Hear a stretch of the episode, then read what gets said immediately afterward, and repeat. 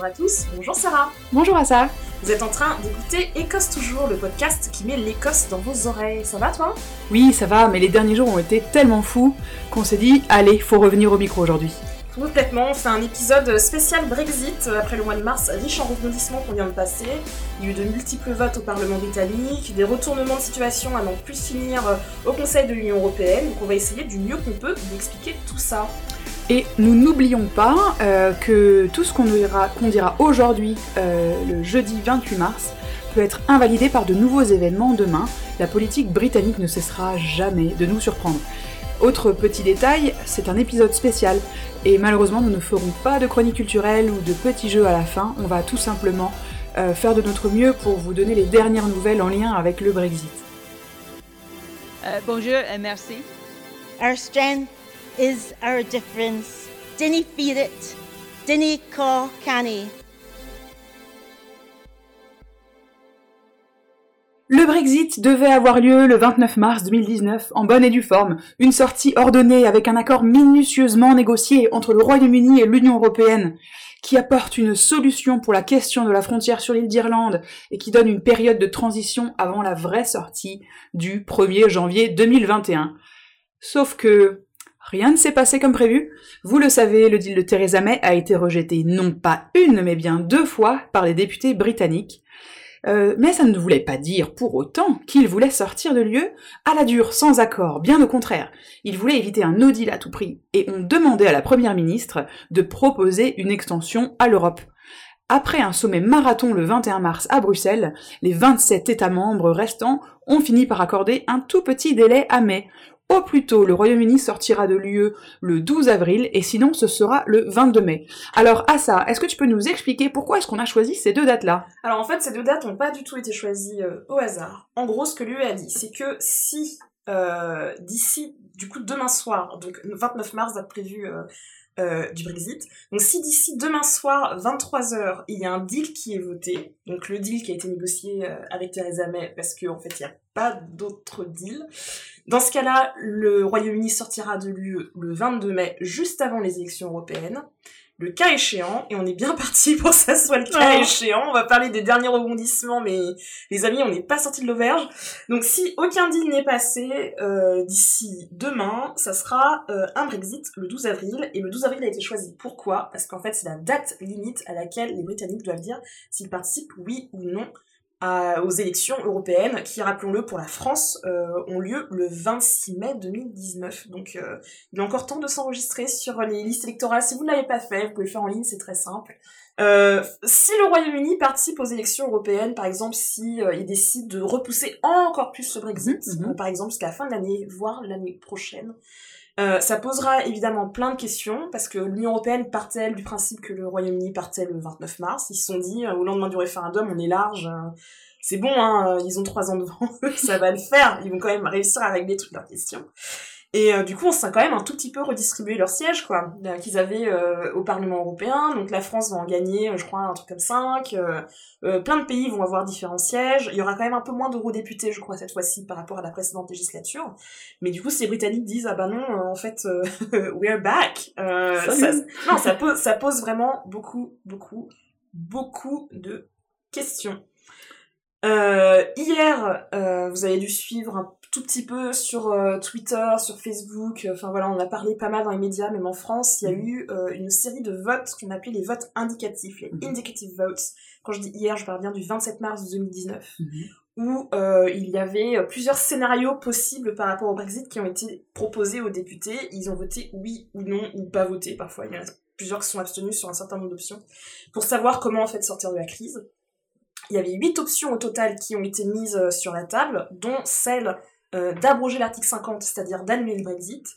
Euh, une option dont on parle beaucoup euh, ces derniers jours. Pourquoi Parce qu'il y a une énorme pétition, je pense la pétition la plus euh, la plus signée en fait euh, de l'histoire du Royaume-Uni, une pétition officielle qui fait que euh, en gros si on atteint je crois 100 000 signatures, Ouais, un ouais, truc ouais. comme ça, euh, l'objet de la pétition doit être débattu au Parlement britannique. Et Rappelons là, que justement c'est- c'est- cette pétition est disponible sur le site du Parlement et que vous allez, si vous allez sur ce site, vous allez voir plein d'autres pétitions sur plein d'autres sujets. Mais celle-ci a été vraiment prise d'assaut et dans les premiers jours, le site a de nombreux nombreuses fois était inaccessible parce qu'il y avait trop de connexions et on était jusqu'à 2000 signatures à la minute. Euh, C'était très intéressant à suivre, ça s'est passé la semaine dernière. Maintenant le rythme est un peu plus calme, mais on atteint bientôt les 6 millions si je me. Ouais, ouais, non, c'est gigantesque, c'est massif. Hein. 6 millions de signatures, il y a des circonscriptions euh, dans le Royaume-Uni où plus de. Enfin, comme celle où Sarah et moi habitons, euh, à- dans, le nord d'Édimbourg, à Leith, où plus de, de 25% des habitants, je parle pas des inscrits pour voter, hein, des habitants, ont signé euh, cette pétition pour euh, annuler purement et simplement le Brexit. Donc, même si Theresa May est très hostile à cette, euh, à cette euh, euh, solution-là, Mm. d'ailleurs, je ne sais pas si on peut appeler ça une solution, je ne sais pas si ça serait une solution pour. Enfin, disons que ça mettrait fin à la crise euh, vis-à-vis de l'Union européenne, mais euh, les divisions sont tellement profondes dans le pays, je sais pas trop ce que ça réglerait. Mais en tout cas, elle, elle a dit que c'était clairement quelque chose qu'elle... euh, On a reçu un email qui Mm. nous disait euh, voilà le Parlement refuse de d'abroger tout ça. Euh, et le truc qui est important de savoir, c'est que ces, ces pétitions, beaucoup de gens ont dit qu'on pouvait tricher très facilement. Euh, c'est faux. Les adresses email sont vérifiées. Euh, Il y, a, il y a vraiment des systèmes qui permettent d'isoler chaque nom. Et même si ça reste anonyme, chaque compte est vraiment vérifié. Et donc on peut vraiment, même s'il y a une micro chance qu'il y en a quelques-uns qui ne soient pas valides, Ah, la tendance est là. Oui, voilà, clairement, c'est pas 6 millions de bots russes qui ont signé le truc, ça c'est pas vrai. Enfin, voilà, même s'il y a peut-être des petits malins qui ont essayé de la signer deux ou trois fois en mettant des codes postaux euh, chelous, en vrai, enfin, je sais pas qui a trop la motivation pour faire ça. Donc, euh, donc voilà. En tout cas, cette, cette proposition a été soumise aux députés, ainsi que celle d'organiser un, ce qu'ils appelaient un, ce qu'ils ont appelé un vote de confirmation. C'est-à-dire que tout ce qui sera décidé par le Parlement sera soumis à un référendum, avec option de rester dans l'Union Européenne. Donc ça aussi, ça a été proposé. Il y avait la proposition d'avoir un accord avec l'UE qui serait euh, en gros similaire euh, aux arrangements que la Norvège a avec l'Union Européenne, c'est-à-dire qu'elle est en dehors de l'UE, mais elle a quand même accès au marché commun, à l'union douanière, elle participe à tout un tas d'agences de l'UE, etc. Bon, bref, il y a eu un total de 8 options, et euh, ben, sans surprise, voilà, on s'y attendait tous, ces 8 options ont été rejetées, il y a eu de majorité pour rien du tout. Par contre, on note quand même que deux options euh, ont eu le moins de rejets, on va dire, elles ont fait le plus consensus. On en est là. Oui, voilà, c'est ça. On en est complètement là. Et du coup, les discussions se poursuivront euh, lundi prochain. Et ces deux options en question euh, sont euh, l'adhésion à une union douanière. C'est un, c'est une proposition qui a été avancée par euh, Kenneth Clark, qui est un député euh, depuis très longtemps du Parti conservateur, mais qui est ultra pro-européen. Et euh, cette proposition a été euh, a, a perdu à huit voix près seulement. Donc c'est quelque chose qui pourrait probablement faire consensus dans le futur. Et sinon, euh, moi, à ma grande surprise, j'avoue, euh, la proposition de faire un, un people's vote, un deuxième référendum de confirmation, euh, a été rejetée à 27 voix près. Très proche. Et des gens ont souligné que 27, c'est pile le nombre de députés euh, travaillistes qui se sont abstenus ou qui ont... euh, Enfin non, je crois que ce qui ont Ouais. voté contre, en fait. Je crois qu'il y a 27 députés travaillistes qui ont voté, voté contre, et plusieurs autres qui se sont abstenus. Donc, on- c'est c'est compliqué comme situation. On verra ce que ça va donner lundi.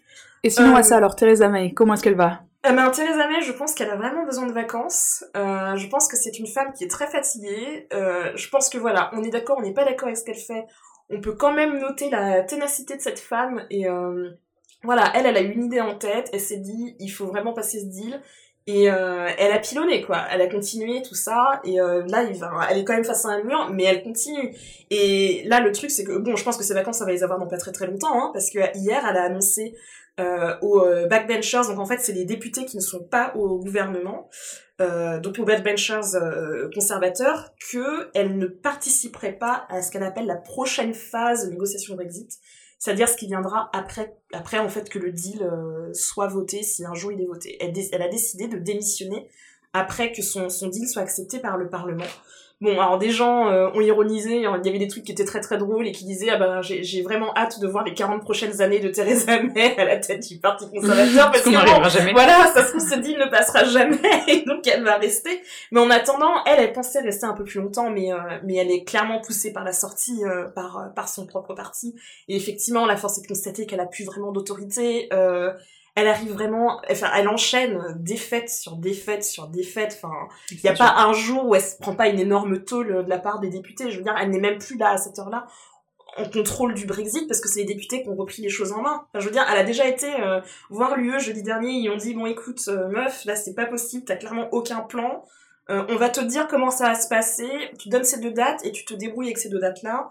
Elle est rentrée à Londres pour parler aux députés, ils ont dit écoute, euh, ça c'est clairement, euh, tu n'arrives à rien, on va te dire comment ça va se passer, nous les députés, nous allons prendre contrôle du calendrier parlementaire, on va faire ces votes indicatifs, elle, d'ailleurs qu'elle a refusé, elle Mhm. ne voulait pas entendre parler de ces Mhm, votes mhm, indicatifs, alors qu'en fait, on va être complètement honnête, c'est un truc qui aurait dû être fait depuis mais le lendemain du référendum pour essayer de trouver un, consensus. Mais ça n'a jamais, enfin, ça n'a, ça n'a pas été la volonté du gouvernement britannique d'essayer de construire des ponts entre certes les 52% des, des personnes, enfin des, des électeurs qui ont choisi de sortir de l'UE et les 48% qui eux voulaient rester. On peut pas, on peut pas juste gouverner avec la moitié du pays, c'est pas possible, surtout sur une question qui est aussi sensible pour la politique britannique. Bref, en tout cas tout ça pour dire que Theresa May, clairement, elle est, sur le chemin de la sortie. Qui va lui succéder après? On sait pas trop. Il y a, honnêtement, les gens, j'ai l'impression, font la queue pour. Non mais vraiment, il y a une file d'attente de malades. Il y a plein de noms qui sortent. Euh, Boris Johnson comme d'habitude, mais il y a aussi des gens comme euh, Michael Gove, par exemple, qui est actuellement ministre de l'environnement, qui est un pro euh, livre, mais bon, qui est relativement respecté, donc à voir. Sinon, ce serait peut-être des options par défaut, quelqu'un qui est déjà dans le gouvernement. On sait pas trop en fait. Ou peut-être, euh, est-ce qu'il y a une possibilité de refaire une élection générale? Hum, Bon, c'est c'est quelque chose dont on parle, euh, mais alors d'une, déjà ils sont pas obligés de faire des élections générales si Theresa May part. En fait, ça sera le Parti conservateur qui élira euh, un nouveau chef. Donc en gros, là, le, là ces mois cruciaux hein, qui, qui, que, que le Royaume-Uni va vivre seront gérés, enfin pas gérés mais décidés par une quelques dizaines, centaines de milliers de militants conservateurs. Moi, c'est- enfin c'est un truc que j'ai toujours trouvé complètement lunaire en fait dans le système britannique, mais là de, facto, s'il n'y a pas d'élection générale, c'est le Parti conservateur qui va dire euh, voici quelle sera, euh, on va dire la, la destinée du pays et, et comment on, comment on veut on veut le faire avancer quoi. Donc euh, il y a, c'est pas obligé qu'il y ait des élections générales, mais de plus en plus de gens en parlent parce qu'on on est quand même dans un dans une grosse impasse parlementaire. Il y a pas, enfin à cause de, la décision de Theresa May de faire des élections anticipées en 2017, il n'y a pas de majorité. Euh, elle est obligée de compter sur les voix du euh, DUP, le Democratic Unionist Party d'Irlande du Nord, qui est un parti qui est quand même assez radical. Il est ultra contre contre l'Union européenne. Il veut un Brexit assez dur. Il veut pas qu'il y ait de, euh, traitement euh, différencié euh, entre la République, non pas justement la République d'Irlande, c'est pas trop leur affaire, mais l'Irlande du Nord et le, le reste de la Grande-Bretagne. Il, enfin c'est, en fait s'il y a des élections demain, c'est compliqué pour les conservateurs parce que euh, ils se disent on est quand même pas en super bonne posture après ces deux dernières années qui ont été calamiteuses en termes de gestion. C'est pas top pour les travaillistes non plus qui sont pas euh, méga unis sur la question. Enfin, il y a quand même euh, quelques députés travaillistes qui ont voté pour un no deal qui était une option qui a été proposée hier. Euh, Il y a des députés qui sont farouchement opposés à un people's vote. Il y en a d'autres qui disent il faut absolument faire ce people's vote. Et d'ailleurs, des députés travaillistes se sont barrés du parti pour créer un groupe indépendant. C'était en février, euh, comme les députés conservateurs d'ailleurs. C'est vraiment, c'est- on chauffe, est dans un chauffe, moment, c'est très très chaud. Mm, mm, Les mm. divisions sont méga profondes et s'il y a des élections générales, euh, je sais pas, moi le mois prochain, dans deux mois, euh, c'est pas dit qu'il y aura une majorité euh, pour quoi que ce soit. en fait. que ce soit. Et recentrons-nous un petit peu sur l'Écosse. Euh, où est-ce qu'on en est et euh, qu'est-ce qui nous attend cette semaine? Tu as eu la chance de rencontrer plusieurs députés. Qu'est-ce qu'ils t'ont raconté? Alors, j'ai rencontré plusieurs députés et j'aurais posé la question euh, est-ce que euh, le Brexit renforce euh, l'argument selon lequel l'Écosse devrait être un État indépendant? Euh, j'ai surtout eu la réponse que les, les, en fait les deux personnes que j'ai vues et euh, je vous passerai un extrait tout à l'heure sont Fiona Hislop qui est la ministre euh, écossaise de la culture, du tourisme et des affaires extérieures et un député qui s'appelle Tom Arthur qui est un député SNP donc pro indépendance. Et tous les deux m'ont dit que effectivement le Brexit en fait euh, ouvrait les yeux euh, aux citoyens qui voyaient la réalité du système politique euh, britannique qui montre qu'on n'est pas dans un partenariat d'ego qu'au bout du bout c'est quand même Westminster qui fait poser sa volonté et si les les, les parlements régionaux donc d'Écosse et, et du Pays de Galles ont, euh, ont des contradictions et, des réclamations euh, tout simplement Londres ne les écoutera pas en fait et euh, Et c'est le sentiment qui se développe ici en Écosse. Je peux pas dire que ce soit un sentiment qui soit partagé par tout le monde, ça j'en sais rien. Euh, je j'ai pas parlé aux 5 millions d'Écossais pour le savoir, mais en tout cas, euh, on, on, voit que l'indépendance c'est toujours une question euh, qui est là, que ça nous plaise ou non. Euh, c'est vraiment euh, the elephant in the room, quoi. Clairement, on peut pas éviter d'en parler. Il y a des sondages qui sont faits et il y a eu un sondage choc, je crois, il y a peut-être deux semaines maintenant, qui montre que quel que soit le Brexit qui sera appliqué avec ou sans deal, les Écossais préféreront toujours l'indépendance. Donc là, on va vous passer un extrait de Fiona Hislop et de Tom Arthur qui expliquent pourquoi eux pensent que le Brexit a renforcé euh, le, les, chances que l'Écosse soit indépendante et, euh, l'argument qui, qui veut que l'Écosse le soit. Well, the mess of Brexit is most certainly making the case uh, for independence for Scotland. The fact that during Brexit the UK government has ignored the interests and the needs of the people of Scotland is again making the case for independence. Uh, whether independence can be won will not be necessarily reliant on what's happened with Brexit, but it certainly opened people's eyes. And of course, remember when Scotland uh, had a previous uh, referendum on independence, um, those that wanted independence were being told, well, if you vote for independence, you'll be pulled out of the EU against your will. And of course, what's happening now is the country voted no, and it's been pulled out of the EU against its will. So the, the, the circumstances have quite quite changed, and people are realising that they were presented with a false case uh, previously, and also those that uh, in in the uh, who voted Remain. Uh, and perhaps had, what weren't in favour of independence start, are starting to see things differently and to I think start looking at what type of country do we want to have, How, what type of country do we want to bring our children up in, and, and what opportunities do we want for, for our young people. And there's a danger that Brexit and the mismanagement of Brexit, as well as the fact of Brexit, would you know paralyse the country. Well, I think what's very important is that that independence referendum has to take place when there is more clarity on Brexit because at the moment to argue for Scottish independence at the current situation would be would present challenges with regards to what our relationship with the rest of the UK would be if because our position is very much that Scotland should be a member of the European Union, have a very strong relationship with Europe. So it's important that we have more clarity about what the UK's relationship with Europe is going to be so that we can give answers to what will be legitimate questions in that um, second independence referendum campaign. Le Royaume-Uni peut-il rester une union de nations? Euh, ça, il y a beaucoup de gens qui, qui sont pas forcément indépendantistes de base, qui disent que le Royaume-Uni devrait craindre en fait pour son unité euh, en tant que, que entité politique en fait. Hein, cette, euh, enfin, c'est un royaume uni, donc une union de quatre nations. Et, et l'une des personnes qui, qui craint cela, c'est Henry MacLeish, avec qui j'ai eu la chance d'avoir une petite conversation il y a quelques jours. Henry MacLeish était le premier ministre écossais au début des années 2000. Henry MacLeish est travaillé il est toujours au Parti travailliste, et c'est un grand défenseur du fédéralisme.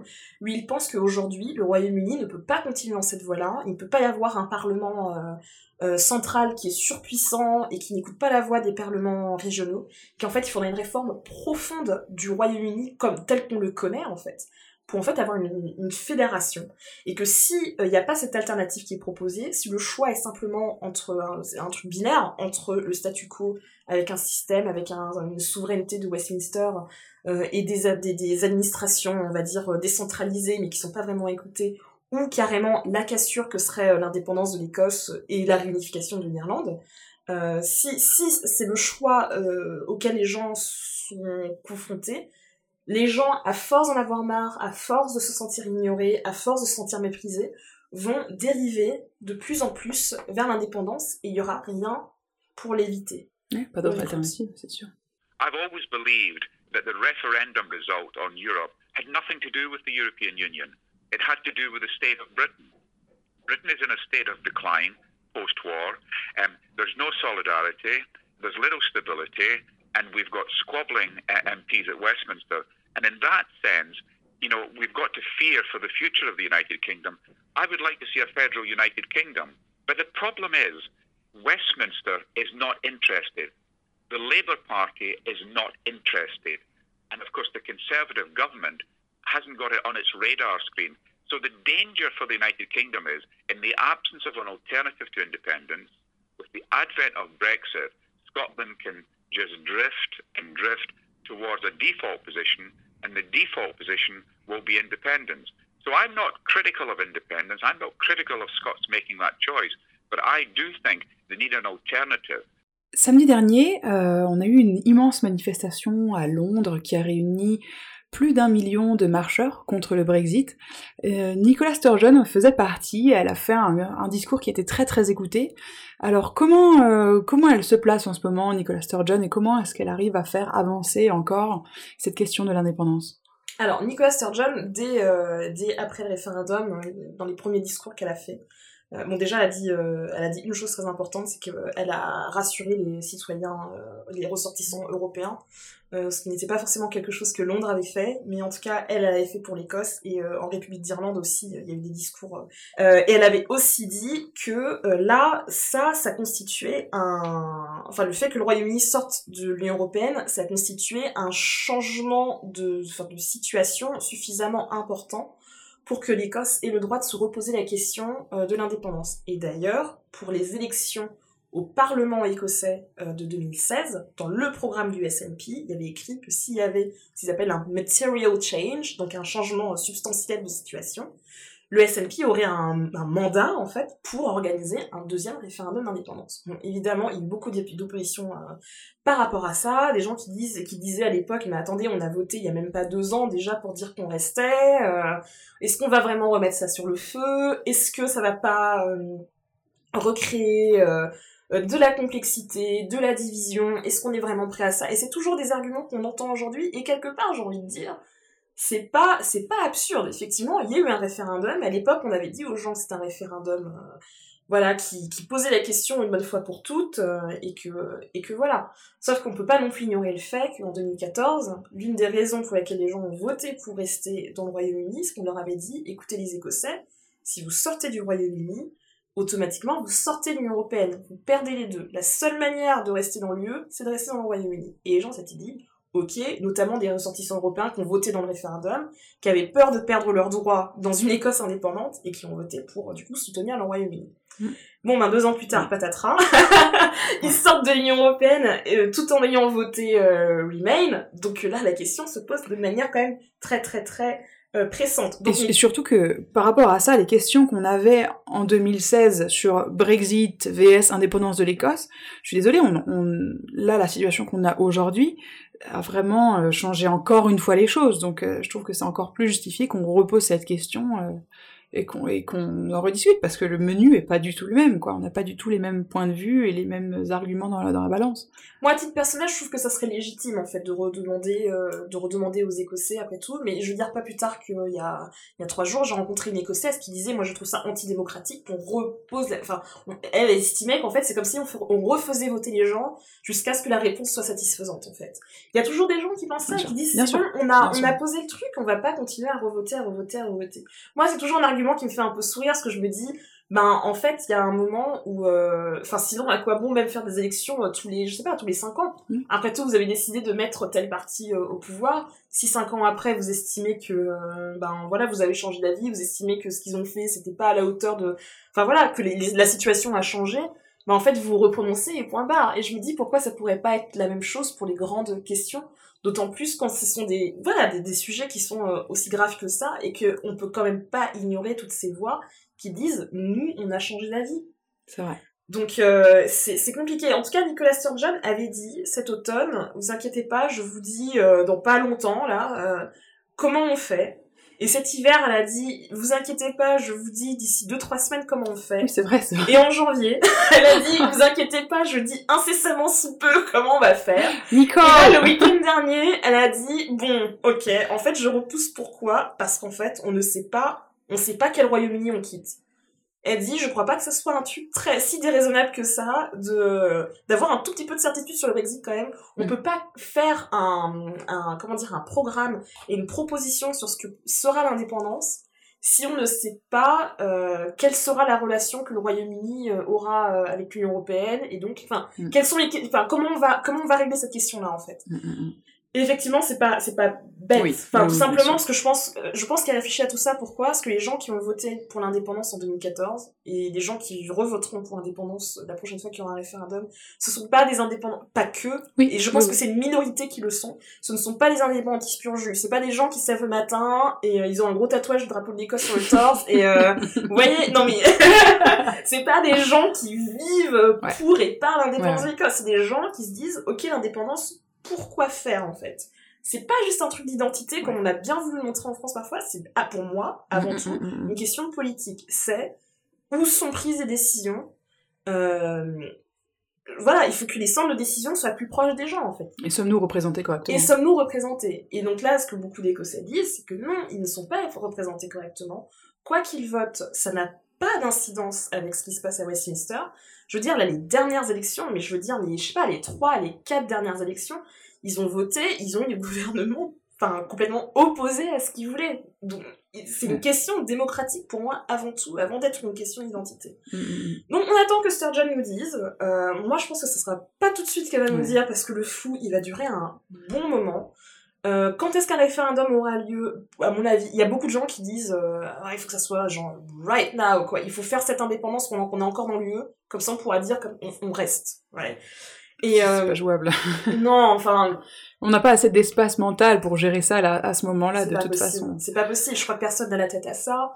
Euh, et puis on peut pas partir euh, comme ça dans un dans une élection euh, en n'ayant pas juste un, un plan d'attaque en fait. C'est pas trop possible. Moi je pense que les élections, s'il y a un autre référendum, ça sera pas avant dans peut-être deux ans. Mm. Je pense. Enfin, Moi, ce que je sens, c'est que les gens sont vraiment perdus. Nous, euh, surtout toi, ça, on essaye de suivre euh, minute par minute la situation politique. C'est pas le cas de tout le monde, de- des Britanniques. Et déjà là, on est dans tellement des détails précis euh, de, de, de, de droit et de qui, qui dépassent en fait tout le monde. Et j'ai l'impression que les gens, ils sont perdus, ils comprennent pas. Là, quand on fait euh, vote après vote, tous les deux jours, toutes les cinq minutes, il y a un changement. Là, si tu rajoutes là-dessus encore euh, la question de l'indépendance où il faut se décider sur quelque chose, c'est vraiment angoissant, quoi. Ouais, c'est super complexe, c'est super complexe. Et, euh, et on, entend aussi l'argument qui dit que si l'Écosse devenait indépendante, elle pourrait probablement pas réadhérer à l'UE tout de suite. C'est un argument qu'on avait entendu en 2014 et qu'on entend encore de temps en temps aujourd'hui.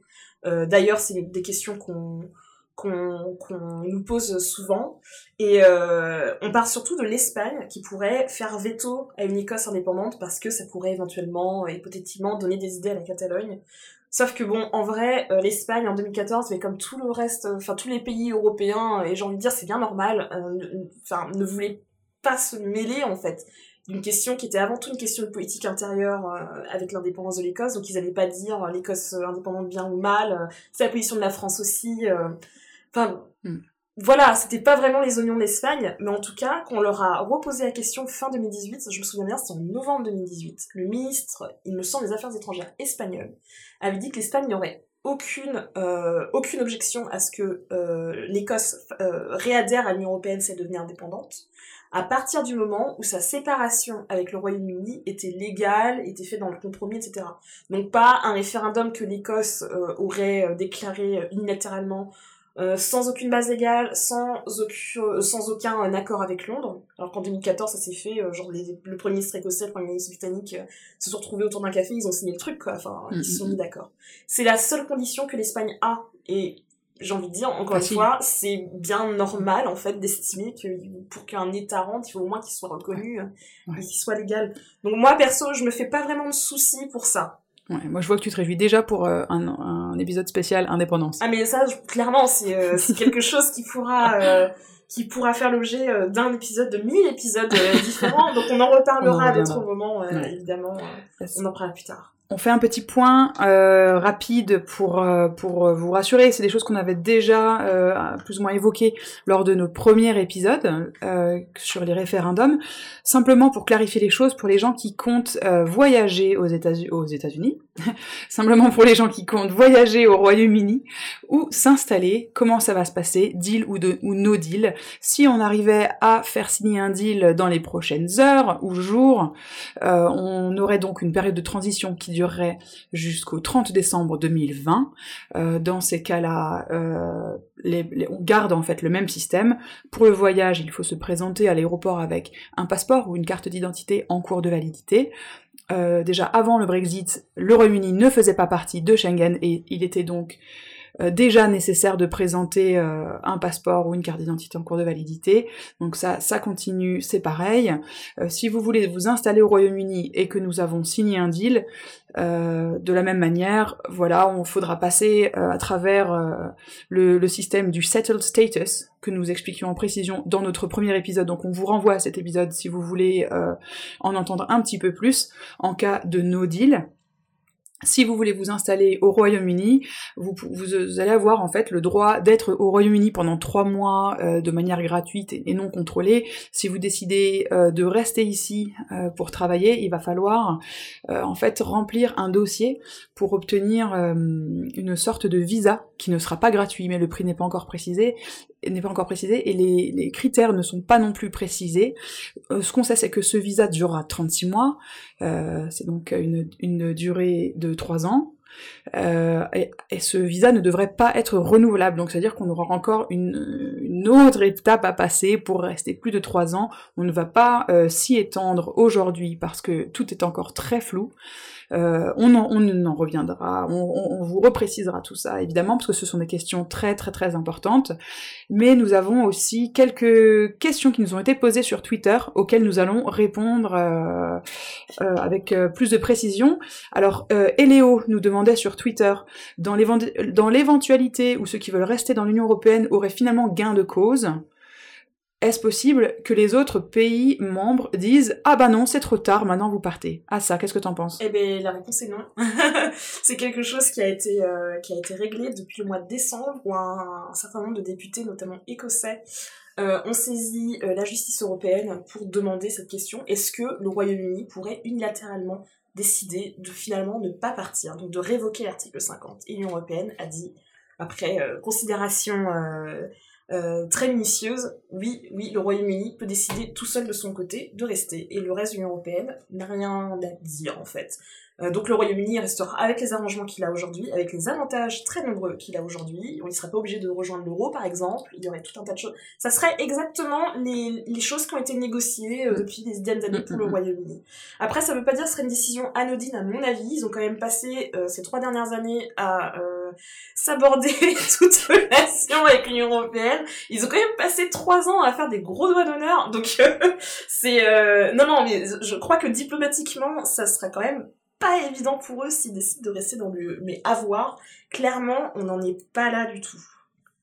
On a aussi euh, deux questions de Laurie euh, sur Twitter euh, qui nous dit Hello, salut Laurie. J'aurais deux questions. Une étudiante binationale franco-suisse aura-t-elle le droit d'avoir un part-time job en Angleterre? Et deuxième question, étant donné que nous venons régulièrement en Écosse, je souhaite acheter un bien immobilier, juste un pied à terre, je précise sans volonté aucune de sous-location ou autre business. Le Brexit me retient. Ai-je raison? A-t-elle raison, Sarah?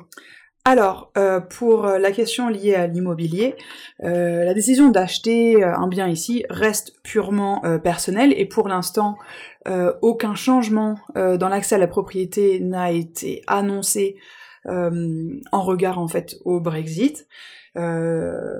Après une courte recherche, voilà, il semble que vraiment tous les systèmes vont, vont, rester en place. Cependant, un achat de la sorte reste un acte très important. Il ne faut pas s'y mettre tout seul. Il faut aller euh, voir des professionnels, avoir un avis professionnel, euh, rencontrer un notaire sur ce sujet. L'autre question qui se pose, en fait, c'est celle de, de l'aspect du marché immobilier après le Brexit. Donc, pour l'instant, impossible de se prononcer. Cependant, nous allons bien sûr garder un œil euh, là-dessus. Laurie nous demandait également euh, des précisions quant au droit de travailler quand on est un ressortissant européen après le Brexit. Alors les, détails des droits des nouveaux arrivants sera clarifié une fois que les conditions de sortie seront clairement décidées. Euh, on vient de vous prouver depuis 30 minutes que ce n'est pas le cas. Euh, mais cela dit, voilà ce qu'on lit sur le site du gouvernement en cas de no deal. Donc en cas de no deal, Donc si nous n'avons pas d'accord de sortie, un nouvel arrivant euh, dans les trois premiers mois devra faire cette demande de visa.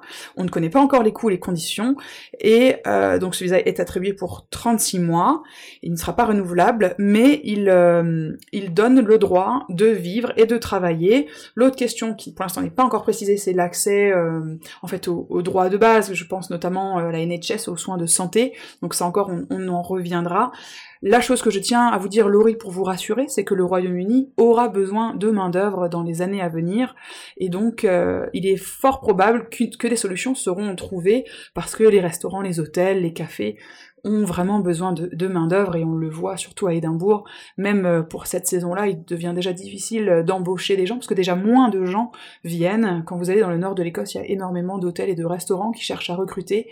Et déjà rien que cette année, alors qu'on est encore dans l'Europe, c'est déjà compliqué. Et le, gouvernement écossais fait un énorme lobby sur Londres pour, euh, pour qu'il soit le plus souple possible sur les droits des ressortissants européens à travailler ici, parce qu'il y a quand même, on, l'a déjà dit hein, dans le premier podcast, je crois, hein, il y a beaucoup de ressortissants européens qui travaillent dans tous les secteurs de l'économie. Euh, euh, écossaise et britannique et du coup l'Écosse redoute que les, les, conditions pour que les ressortissants européens puissent travailler ici soit trop euh, restrictive, trop compliquée, et que du coup il y ait des pénuries euh, massives, notamment dans tout ce qui est hôtellerie, restauration, tourisme, mais aussi les services publics.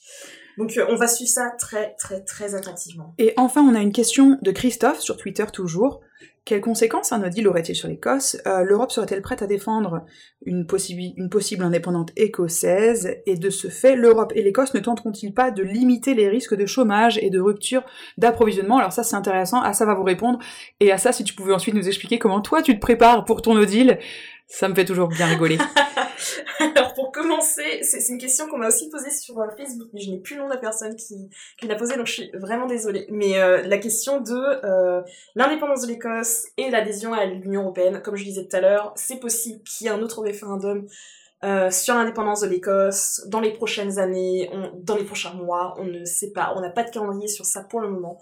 Mais en tout cas, on entend, il se passe pas une journée sans qu'on entende un élu dire euh, le Brexit renforce les chances d'une indépendance euh, de l'Écosse. Mais euh, et pas simplement des gens du SNP, aussi des gens au Labour qui regrettent cela d'ailleurs. Hein. Le mm. Labour est unioniste, hein, mais qui disent que c'est c'est ça renforce quand même sacrément les chances que que l'Écosse décide de juste partir du Royaume-Uni.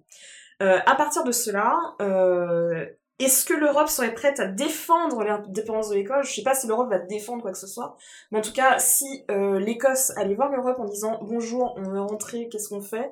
Moi, je le mettais sur Twitter hier, je peux pas croire une seule seconde que l'Union européenne refuserait un état de droit, un pays développé, euh, qui a des ressources, euh, des ressources euh, fossiles, ok, mais énormément de renouvelables aussi, euh, qui a euh, vraiment une volonté, enfin un volontarisme et une, un engagement européen qui est ultra marqué et qui est suffisamment rare en ce moment dans l'UE pour, pour être remarqué. Je peux pas croire une seconde que l'Europe fermerait les yeux et, dirait ouh là là là que Dieu nous en garde, que on espère que l'Écosse ne viendra jamais. C'est pour moi c'est impossible. Et d'ailleurs, je vous invite à regarder cette vidéo que j'ai trouvée édifiante de l'eurodéputé euh, SNP Alan Smith, euh, qui est euh, un mec qui parle vraiment, enfin qui est très éloquent, qui parle très bien, et euh, qui est euh, parfaitement francophone, voilà, sachez-le, et qui s'est exprimé hier en plénière euh, du, du Parlement européen et qui a dit à ses collègues eurodéputés laissez la lumière allumée pour quand l'Écosse reviendra, si elle reviendra un jour, et un tonnerre d'applaudissements, y compris de Donald Tusk, qui, enfin voilà, et pourtant l'Union européenne ne se prononce pas sur l'indépendance d'Écosse parce que c'est pas sa place, mais les échos par rapport à l'Écosse sont toujours très positifs, il y a une énorme bienveillance de la part de l'UE. Donc je pense que si l'Écosse devenait indépendante, moi je n'ai aucun doute qu'elle rejoindra l'UE très très vite. Et, Aline Smith, vous êtes invité quand vous voulez dans Ouais, ouais, venez Aline Smith, venez. et pour la question de est-ce que l'UE, euh, n'essaiera pas de limiter les risques, euh, en gros les, les aléas d'un Brexit avec ou sans deal? Ben, je crois que c'est, enfin, c'est, je veux dire un truc très cynique, c'est pas vraiment le rôle de l'UE de, comment dire, de s'adapter aux conséquences d'une décision du Royaume-Uni. C'est au Royaume-Uni de prendre des dispositions pour éviter qu'il y ait des, des, des ruptures, en fait. C'est, enfin, c'est pas possible autrement en fait. Enfin, je sais pas, c'est comme si, je sais pas, vous décidiez de, euh, de quitter votre entreprise et, euh, et de faire carrément autre chose dans votre vie. Vous attendiez que votre entreprise continue à vous payer un salaire. euh. Et vous êtes à chercher votre emploi suivant. non mais c'est ça, voilà, vous êtes à chercher votre poste suivant, c'est complètement ça. Ça, ça, à mon avis, ça n'arrivera pas. Et euh, en tout cas, il faut pas sous-estimer ce qu'un no deal pourrait faire euh, au quotidien des gens qui habitent euh, sur sur enfin, sur les îles britanniques au Royaume-Uni. Euh, tout simplement parce que il y a une énorme partie des importations du Royaume-Uni qui passent par le tunnel sous la Manche. Euh, je crois, Sarah, que c'est 60%. Oui. C'est absolument massif. C'est plusieurs milliers de camions par jour euh, qui arrivent par là.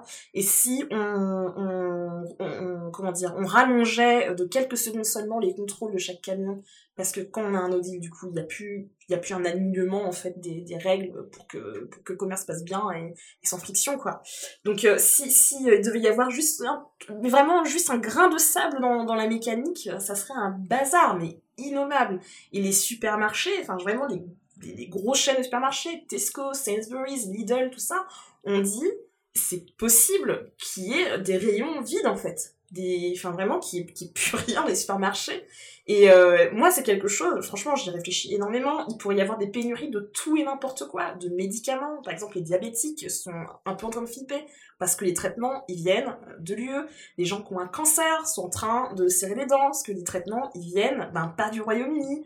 Euh, le Royaume-Uni produit beaucoup de, enfin pas mal de choses qu'ils mangent, les fruits, les le 50%, poisson, la viande, etc. Mais bon, euh, clairement, enfin, le Royaume-Uni n'est pas préparé. Il n'y a pas assez de stocks qui ont été faits. Ça, de ce côté-là, ça va pas vraiment en fait. Du coup, moi, je me suis dit, vous savez quoi euh, Vaut mieux, euh, il vaut mieux être euh, être prévenant, better safe than sorry, comme on dit en anglais. Ben voilà, j'ai fait mes petites courses en ligne de Tesco, j'ai pris mais la rasade de, de boîtes de conserve, vous devriez voir mon placard.